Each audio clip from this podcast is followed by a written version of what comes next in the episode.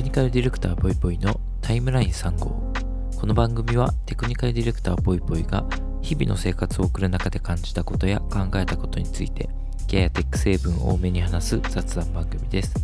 過去に Twitter に投稿したツイートを見ながらその時何を思って投稿したのかを喋ります。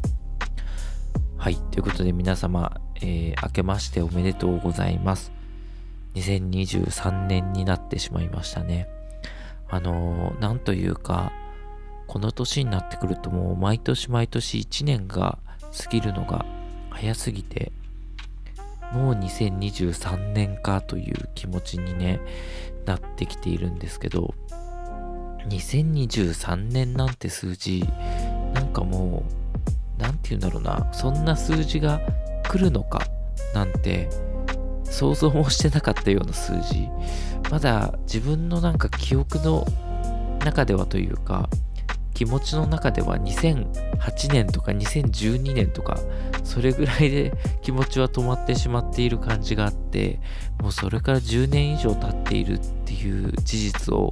ちょっと受け止められないまま毎年毎年この年越しを過ごしていますがうんなんというか感慨深い数字だなというところですね。うんまあ、それで言うと、とはいえ毎年年末年始あんまり休みを取らないと言いますか、まあ休みはあのちゃんとね、いわゆる三が日とか年末のほんと最後数日29、30、31とか、それぐらいは毎年休んだりはするんですけど、まあ、それ以外、休みが特につながっていないとあんまり休まないようなタイプなので、今年も29が一応、まあ仕事入ってなかったけど、ちょこっとだけ仕事やっていて、30、31がちょっと旅行に行ってたりとかして、で、その後1、2、3休んだらもう4から仕事みたいな感じだったんで、まあ、とはいえね、6連休ぐらいは取ってたんで、普段よりは休んでるところなんですが、あんまりあの、なんというか、ものすごくゆっくりできたなという感じではなく、あの、バタバタと、もう仕事は開始しているという状況ですね。うん。まあ、なのでね、毎年、割と年末年始はそんなに休まずにバタバタ動いているので、まあ、年を越したという実感もそんなになく、まあ、いつも通り、バタバタと進めていければなと思っているというところです。あの、なんだろうな、こう、初心表明というか、よく、あの、新年の抱負みたいなものとかあったりすると思うんですけど、私実は誕生日が1月の末、1月27で、毎年ね、あの、誕生日のタイミングで、今年こういうことやっていこうみたいなことをまとめていたりはするので、またね、あの、このポッドキャストでも、新年というよりは、その、新たな年になった後の抱負みたいなことで、喋れる機会があれば喋っていこうかなと思っております。というところで本編に参りましょう。12月18日のツイートです。おう、これはえぐい。最終的に何が本当の記憶かわかんなくなりそう。というところで、まあこれ、えっと、元となったウェブの記事を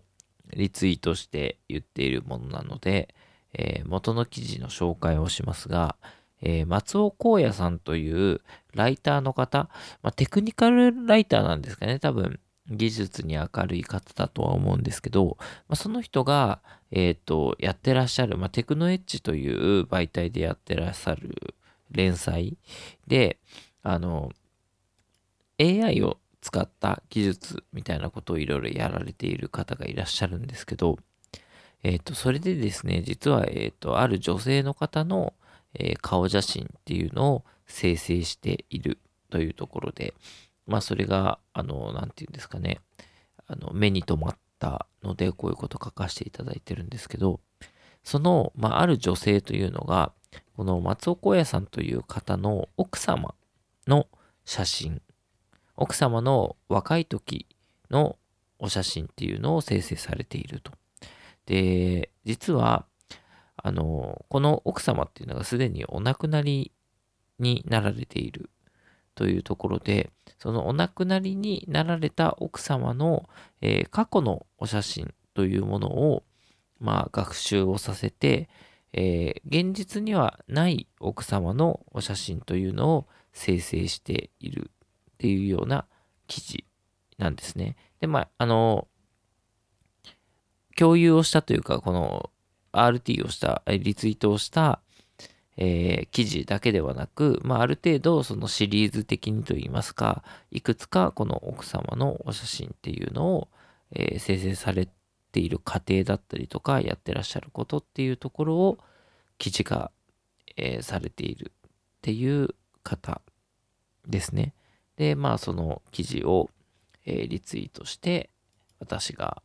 あこれはえぐいなということを書かせていただいたというところです。で、えっと、一応これから喋ることに関して言うと、あの、一応な予防線というか、あの、前提として、えー、喋らせていただきますが、まあ、この、えー、松尾さんという方がやられているこの奥様の写真を生成するということに関しては、あの、この松尾さん自身が、あの、いろいろとこう生前にね、奥様とお話をされてきた中で、もちろん奥様に許可を得てというか、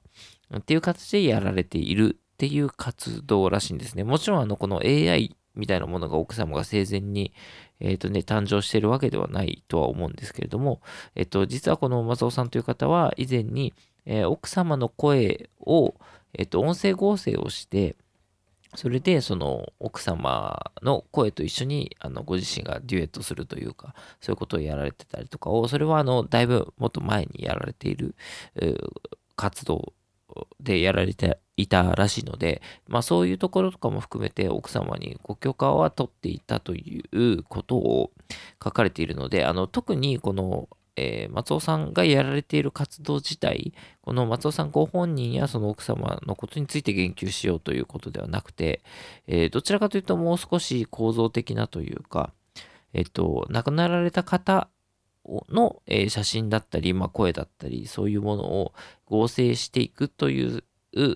ことが、あの、どういうふうに自分としては思えるかっていうことを語ろうかなと思うんで、あくまでその個人の活動を否定するものではないというところを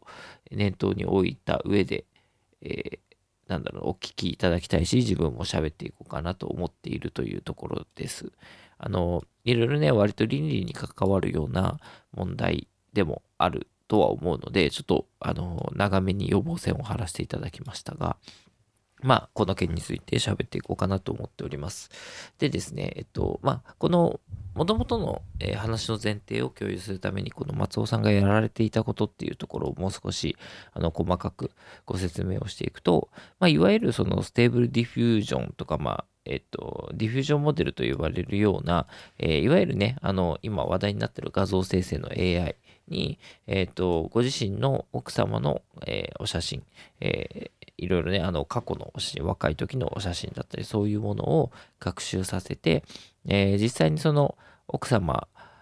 がね、あの、生前に撮っていない写真を、えー、ていうんですかね、生成をするっていうようなことをやられていると。で、あの、割と特特にというか、えっ、と、この方がやられていることとしては、まあ、奥様とまだ自分が出会っていない頃の写真、要は自分が写真を撮っていない、えー、ものについて、えー、て言うんだろうな、あの、奥様の、えー、ご友人、知人からその若い時のお写真をお借りして、それで、えー、学習をして、その奥様の若い時のお写真っていうものを生成されたりとかしているということで、これはまあ、あの、そもそもの話、その晩年、晩年って言い方したらあれですけども、えっと、若く、若い時ではない、あの、成人というか、あの、大きくなられてというか、言い方がわかんないな。あの、まあね、あの、大人になってから以降の、まあ、その松尾さんという方と出会って以降のお写真という意味で言うと、そもそもたくさん撮られているものがあって、十分に、えっと、残されているけれども、若い時のお写真っていうのはあんまり、まあもちろんね、当時のカメラの画質だったりとか、まあ今みたいにそのデジタルでいつでもどこでも撮れるっていうような状況じゃなかったっていうところもあって、やっぱり枚数が少ないっていうところを、まあ思い出すためというか、えっ、ー、と、まあご友人の方とかと、えー、その思い出を共有するためみたいな形でやられているという活動らしいんですね。で、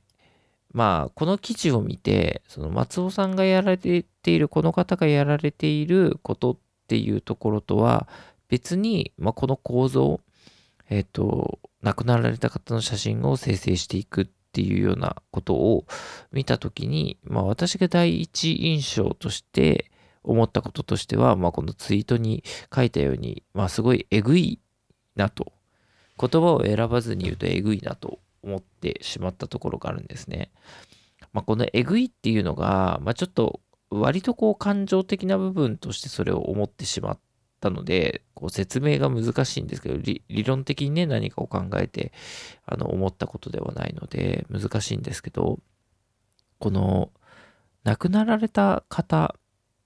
が、えっと、今まあ、この世に存在をしていないよという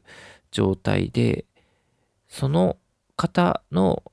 意思に、えー、ていうんですかね、紐づかないところで、こういった、えー、画像が生成されるっていうことの捉え方がまだ私にはわからないなというところで何らかしらのその論理的ではない感情の部分っていうのがなんとなく想起されたのかなという気がしていて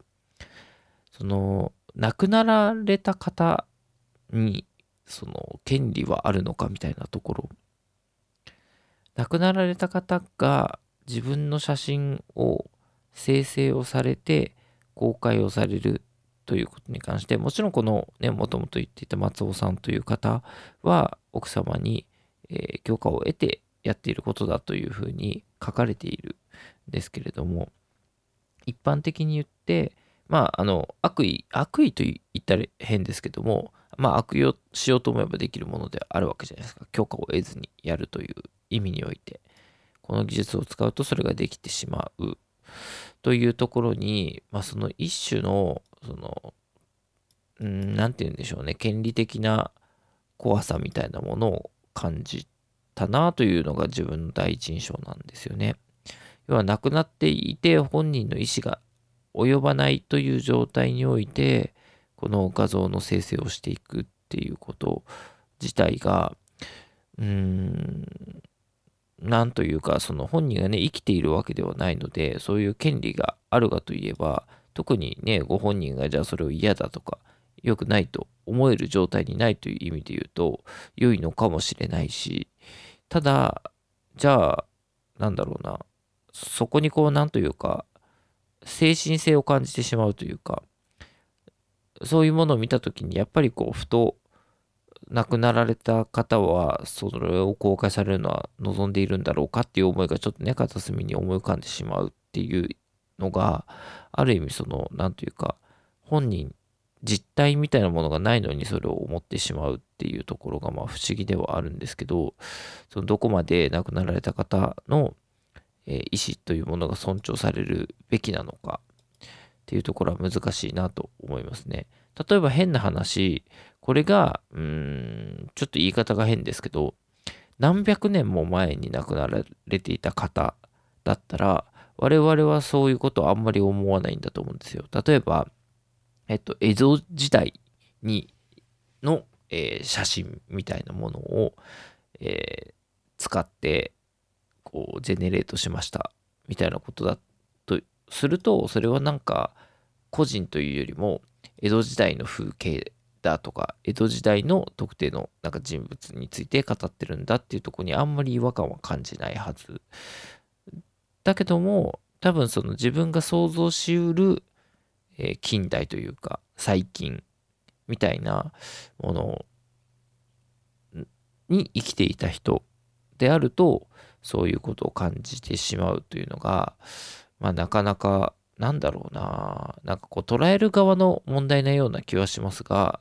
割とこう難しいい,いものではあるよなという気はしますね。まあ、それで言うと、えっと、以前、あの、Whatever という会社さんが、まあ、自身の死後のデータの扱いにまつわる意思の表明をできるようなプラットフォームを作るべきだみたいな形で、えー、 Digital Employment After Death という、まあ、なんというんですかね、ウェブサービスと言えばいいのかわかんないですけど、その自分の意思表明をできるような、えー、サービスというものを、えー、て言うんですかね、あの、ローンチしたっていうのがあって、まあ、いわゆるその場、えー、そ、それについては割とこう、どちらかというと、その個人のデータというものを、えー、消すか残すかみたいなことではあったりはすると思うんですけど、でも少なくともこういうその AI みたいなものに再学習を、えー、させたりとか、そのね、なんかこう、自分に近い、えー、何かみたいなものを生成されるべきなのかどうなのかという意思表明を、えー、事前にしておくというようなサービスではあるんですけど、まあ、それ、そういうものと考え方がなんかね、こう近いというか、それ、そういうものに時代が寄ってきたなという気はしているんですが、これちょっとね、捉えどころがないですよね。うーん。なんかその結局は生きている側の人の脳みその構造みたいなものによってしまうようなものだとは思思うんですよね。だ結局さっき言ったみたいな江戸時代の人には何も感じないけど直近心で自分が想像しうるような個人に対してはそういう思いを感じてしまうっていうところで言うとなんというかそれは亡くなった方の意思みたいなものとかももちろんそうだとは思うしそういう側面があるっていうのは分かりつつもどちらかというとそのそれを見た時に生きている人側が何を想起してしまうかっていうところに割とこう何ですかね問題のポイントがありそうな気はしていて要はその人間の共感能力みたいなものが亡くなられたもうこの世に存在していないような人に対しても起こってしまうようなあの構造があってそれがそのある一定の自分の想像が及ぶ範囲にはその共感の能力みたいなものが適用されるんだけどある一定範囲外のところにはあまり共感の能力が働かずその共感の範囲内のものに関して何らかのこうえぐみみたいなものを感じてしまうっていうものがどちらかというと原因のような気がするのでなんかそれをそのこれが一般的なものになってくると実はそこが薄まる可能性もあるしそんなに嫌悪感が出ないものになってくるのかもしれないなとも思ったりはするんですよね。うん、いや、でも本当難しい問題だなと思いました。うん、まあ、それで言うともう一つ、これに関連してこの記事を見た時にちょっと思ったこととしては、その生きている側の人が記憶の混濁みたいなものを起こさないかなという心配を少し個人的にはしてしまいました。うん、割とまあ私も専門家じゃないんで聞きかじったことしか言えないですけど割とこう人間は記憶の混濁をしやすいっていう話はあって自分が体験していないことでもえっとあたかも自分が体験しているかのように混濁してしまうようなことはあの普通に起こりうるっていう話があってそれで言うと、これだけリアルに自分が体験してない、もしくは、その、ね、あの、亡くなられた方が晩年というか、生きてらっしゃる時に体験していないような、えー、ものっていうのを、これだけリアルに生成できるようになって、それを見ている時に、その、異なった、本来と異なった記憶みたいなものが自分の脳内に形成されてしまうことは十分にあり得るんじゃないかなと思っていて、まあ、そういう意味で、なんというか、ちょっとこう、ドキドキするなという気がしたっていうところですね。要はその、なんだろうな、こう 3DCG における不気味の谷みたいな話じゃないですけど、あの AI の技術が進化したことによって、ここまでは不自然だっていう壁、要はその不気味の谷的な壁を超えてきていると思うんですよね。で、そうなった時に、あの、リアルなものとしても受け入れられるクオリティになってきている。生成されたものがリアルと見分けがつかない状態になってきているっていう時に、かなりその自分の認知とか認識みたいなものが、あの、なんていうの、侵食されていく気はするんですよね、そのデジタルの生成物に。今まで割とこれは、あの、なんていうか、リアルなものではないよって分かって見ていたものが、えっと、リアルなものとして脳みそに自然に認識されるようになってきたときに、多分今までと違う脳の働き方、そのコンテンツを、えー、なんていうかね、体験している人が、えー、そこまでと異なった認識の仕方でそれを捉えるようになってくると、実はその今までのコンテンツみたいなものと、えー、違う作用をしてくるんじゃないかなと思っていて、そこに、まあ、あの、ある種の面白さも感じるし、怖さも感じるというところはありますね。ちょっと話がずれてしまいますが、あの、前に、の、サイバーパンクというゲームを私やっていてですね、いわゆるオープンワールドの、えっと、CG の、あの、なんていうんですかね、あの、いわゆるそのサイバーパンクな世界みたいな未来の世界みたいなものを自由に歩き回って、まあ、体験できるゲームみたいなものなんですけどサイバーパンクをまあひとしきりやっていた時期があってでその中でのまあ何ですかねこう体験みたいなのをずっとずっと繰り返してで一回そこから離れて、まあ、クリアもしたんでね離れてで今年だったかなあ去年もう去年か年変わってるんで去年ですけどあの、サイバーパンクの世界観を舞台にしたアニメが公開されたんですよ。で、それを見たときに、かなりその、なんというか、あの、絵も知れぬ感覚になりまして、あの、普通にこうアニメを見て面白かったみたいな感覚とちょっと違う感覚になりまして、要はなんかそのすごく懐かしみみたいなものを感じたというか、あの、なんだろうな、すごい違うかもしれないですけど、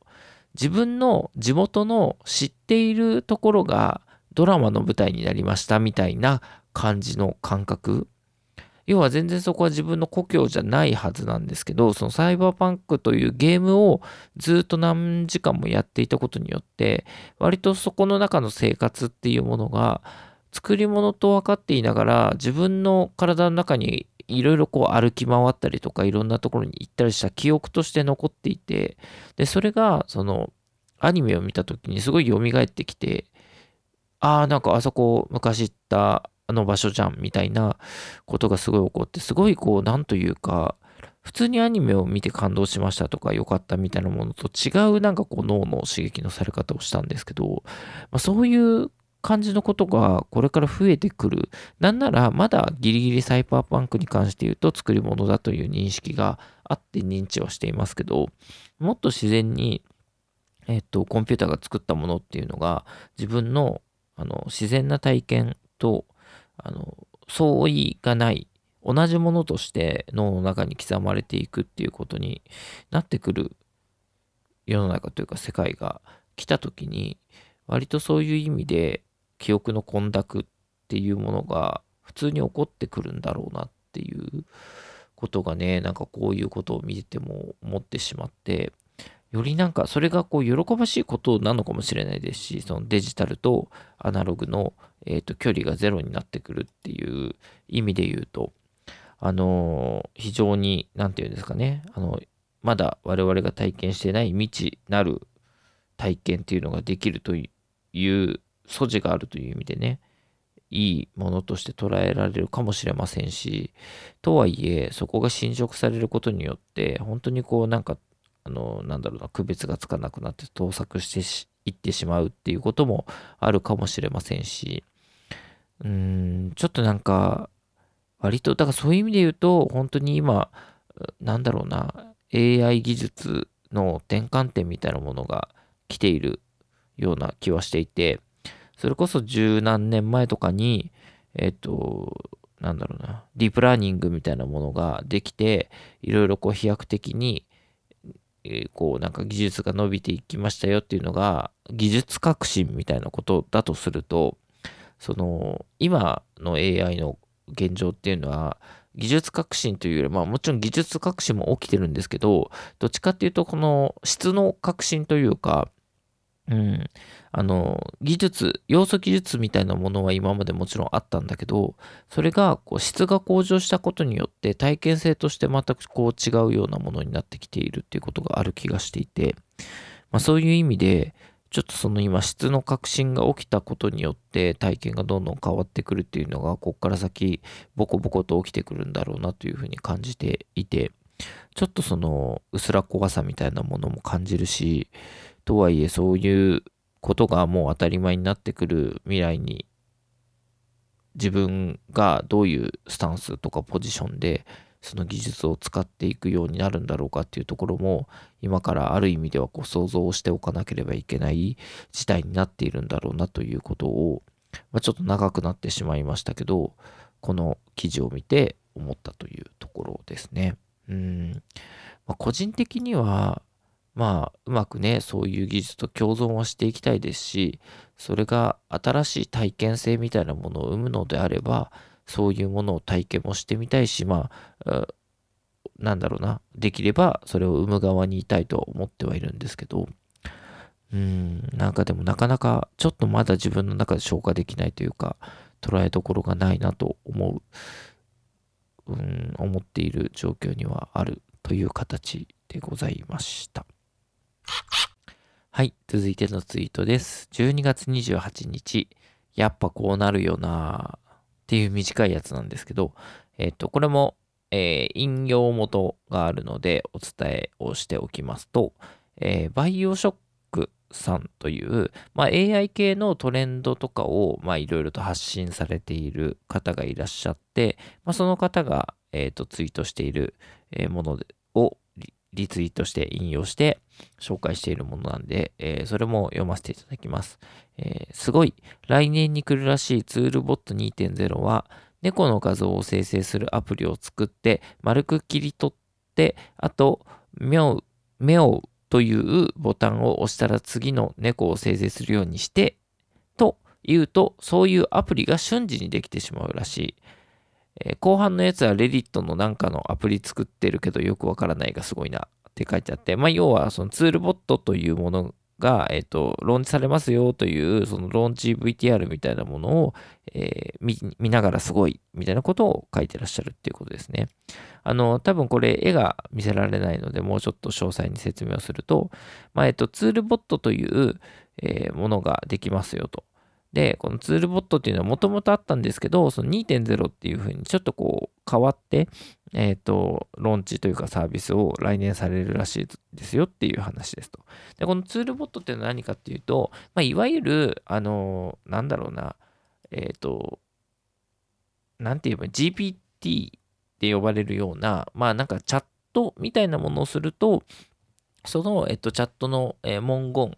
をベースにしていろいろなものに変換してくれるみたいなもので、まあ有名なのだと、えっと、普通にこうチャット相手としていろんなことを返してくれるような、あの、サービスとかが有名だったりすると思うんですけど、まあ、それの、えっと、亜種といいますか、違うバージョンで、要はこうテキストを書いていくと、それがアプリケーション、アプリになるよっていうような、えー、ツールがこのツールボットっていうものです。ということです。で、えっ、と、どれぐらいのことができるのかっていうと、まあ、先ほど紹介したものなんですけど、例えば、猫の画像を生成するアプリを作ってくださいと。で、えっ、と、ボタンがあって、えっ、と、それはこう丸ボタンですよと。で、さらにそのボタンを押すと、えっと、猫な、あそのボタンを押すと、次の猫の写真っていうのが表示されるようにしてくださいと。あ、ごめんなさい。丸く切り取ってっていうのはごめんなさい。えっ、ー、と、ボタンじゃなくてですね。猫の画像をこう丸く切り取る、丸い形の画像を生成してくださいよということですね。ということで、あの、まあ、猫の画像を生成してね、ボタンを押したら次々に違う猫を生成してねっていうことを書くだけで、えー、本当にそのボタンがついていて画像を表示する部分が出てきて、ボタンをポチンと押したら猫の画像が、えー、出てくるよっていうものが本当にそのチャットの文言だけで出てくるよ。あの、生成できてしまうよっていうことはすごいっていう、えー、ことですと。で、私がこれやっぱりこうなるよなっていうふうに書いたのが、あの、実はちょっと以前にですね、あの、所属している組織の方で、まあ、2023年の技術トピックを占う配信みたいなものにちょっと登壇させていただいたことがあって、で、その時に、えっ、ー、と、書いていたのが、あ、書いたというか、その喋ったことが、2023年何が起こるでしょうっていう質問に対して、あの、大バックオフィス時代が来るっていうふうに 私は答えたんですよ。ね、なんだそれって話なんですけど、あの、要は、今、あの、あらゆるものがその API 化していると。要は、その Web サービスとして、えっ、ー、と、連携ができる状態になっていっていますと。で、それが、あの、新興企業のものだけじゃなくて、あの、レガシーなシステムでも割と API 化がもう置き換わり始めている段階に来ているよと。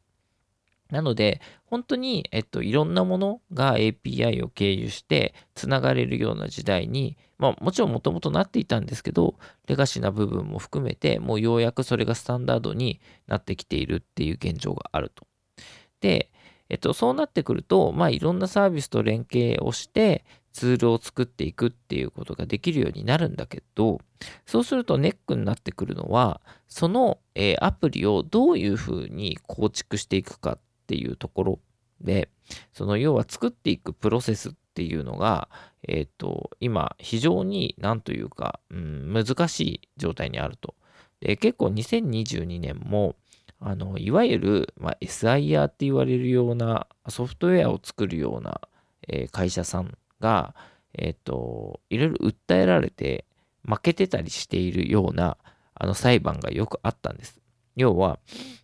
あの、ある会社さんからこういう、え、システムを作ってくれっていうふうに依頼を受けて、え、チームを構成して、それで、え、そのアプリっていうのを作っていったんだけど、結局完成しなかったとか、お客さんの要望みたいなのが満たせていなかったっていうところでお客さんが怒って、え訴訟をするぞって訴訟して、で、実際にその裁判の結果、あの、アプリを作る側に貸しがありますねというところで、えー、敗訴している。っていうようなものがよくあったんですよ。いくつかね、大きいところの、あれも含めて。で、まあそういう裁判沙汰になって、こう、揉めてしまうぐらい、そのアプリを作っていくっていう作業って結構難しい。何が難しいかっていうと、その構築していく作業ももちろん難しいんですけど、まあ、その前段として、どんなものがどういう形で作られると良いのかという、その業務のプロセスみたいなものを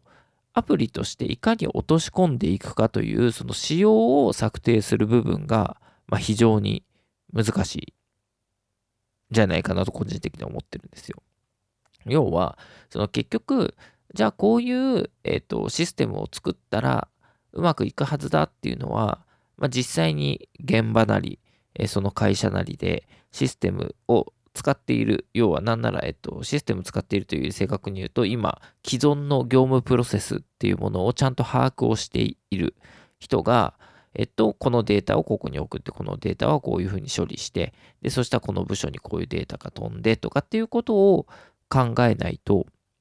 あの、いい、良いものは作れないというか考えてるわけですよ。そういう人たちの頭の中に既存の業務プロセスっていうものがあるわけですよ。で、それを別の人に伝えて別の人に作ってもらうってことを今やっているわけですよね。要は仕様というものに落とし込んで、えー、そのベンダーさん、SIR さんみたいなところにお願いをして作っていただくんだけど、このお願いをした先っていうのは、その会社の業務プロセスには詳しくない人がやるわけで、その業務プロセスっていうのを適切に、えっと、伝えてシステムに落とし込むっていうことが、すごく難しい部分があると思ってるんですね。なので、あの、結局は業務プロセスを知っている人が直接作った方がいいよねっていう流れがあって、でその結果、ノーコードツールって言われるような、要はコードを書かなくても、えー、アプリケーションが生成できるよっていう、まあ、サービスに注目が集まってきているっていうのが現状かなと思ってるんですけど、ただ、結局ノーコードツールも、えっ、ー、と、コードを書かないだけで、あの、なんだろうな、構造みたいなものとかはきちんとやっぱり、えー、システムとして破綻がないような構造にもちろんしなければいけないっていうところもありますし、あとはそのまあサービスとして運用されているものなので、まあ、限界というか制約みたいなものはあるわけですよね。要はその、えっ、ー、と、ノーコードツールのサービスが提供しているサービス、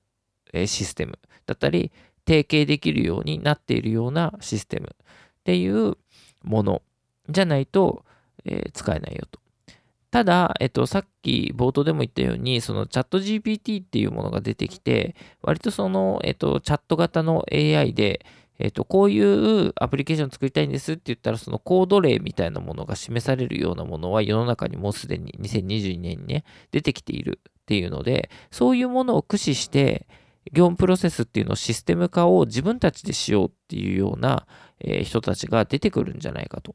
で、ひいては、そうなってくると、誰がそういう意味で強くなってくるかっていうと、その既存の業務のプロセスとかバリューチェーンっていうのを構築できるように、うん、あ構築できるような、その会社の、まあ、組織の流れ全体を把握しているようなバックオフィス系の人たちっていう人たちが、まあそういう、えーと、知識をベースにして自分たちでアプリを構成して会社のそのバリューチェーンとかを自分たちでゴリゴリ組み上げていくっていうことができるようになってくるとそのバックオフィスの人たちっていうのがすごいこう力を持ったり強くなってくるっていう未来があるんじゃないかなと思っていて、まあ、2023年はその一歩目というか自分たちでそのアプリを作っていったら便利かもしれないってこう気づき始めた人たちがポコポコ出てきてそれでよし、じゃあみんなで頑張っていこうみたいな感じで、その 舵を取り始めるっていうのが2023年になるんじゃないかなというところで、大、要はまさに大バックオフィス時代みたいな、ありったけの夢をかき集めみたいな状況になるんじゃないかなっていう予想をしたんです。で、予想したんですけど、その時点では、いわゆるそのさっき言ったみたいなチャット GPT っていうそのチャットで、え書いたことがコードとして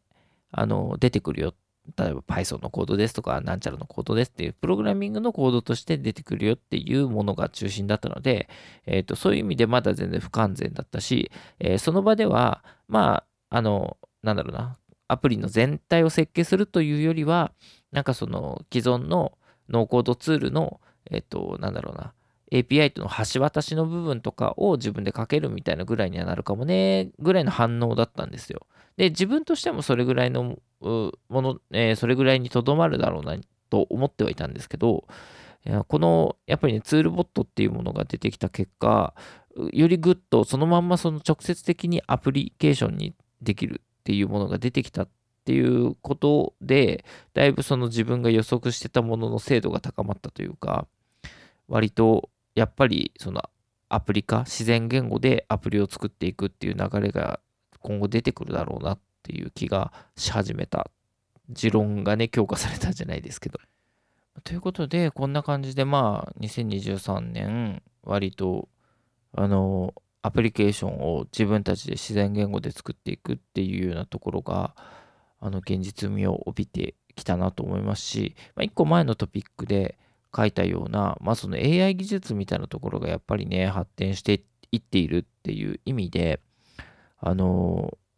なんだろうな、こう、2023年も割とこういろいろな動きが出てくるだろうし、なんならこう、え、それをこう、普通のこう活動の中というか、一般、あの、一般というかなんだろうな、自分の業務ないし活動の中に組み込んでいく人がどんどん現れてくるだろうなっていうふうに2023年は思っているので、ま、そういう意味でも結構そのいろいろな動きが見られる年になるんじゃないかなというふうに期待をしているというところです。はい、ということでね、あの、いつもね、ツイート3つぐらい紹介するんですけど、今回喋りすぎて2つでもう40分ぐらいになっちゃってるので、一旦締めようかなと思っております。本当はね、ちょっとまだ紹介したいものがあったんですけど、来週に回そうかなと思うので、ちょっとまた来週も忘れないように収録をしなきゃかなと思っております。はい。ということで、ちょっと長くなっちゃったんで、早々と締めさせていただこうと思います。というところで、この番組はほぼ毎週こんな形でテクニカルディレクターぽいぽいが感じたことを喋っています。皆さんからの感想や聞いたよというコメントをいただけると大変励みになります。また、こんな話をしてほしいなど要望がありましたら、ハッシュタグ、シャープタイムライン35でツイートいただけると幸いです。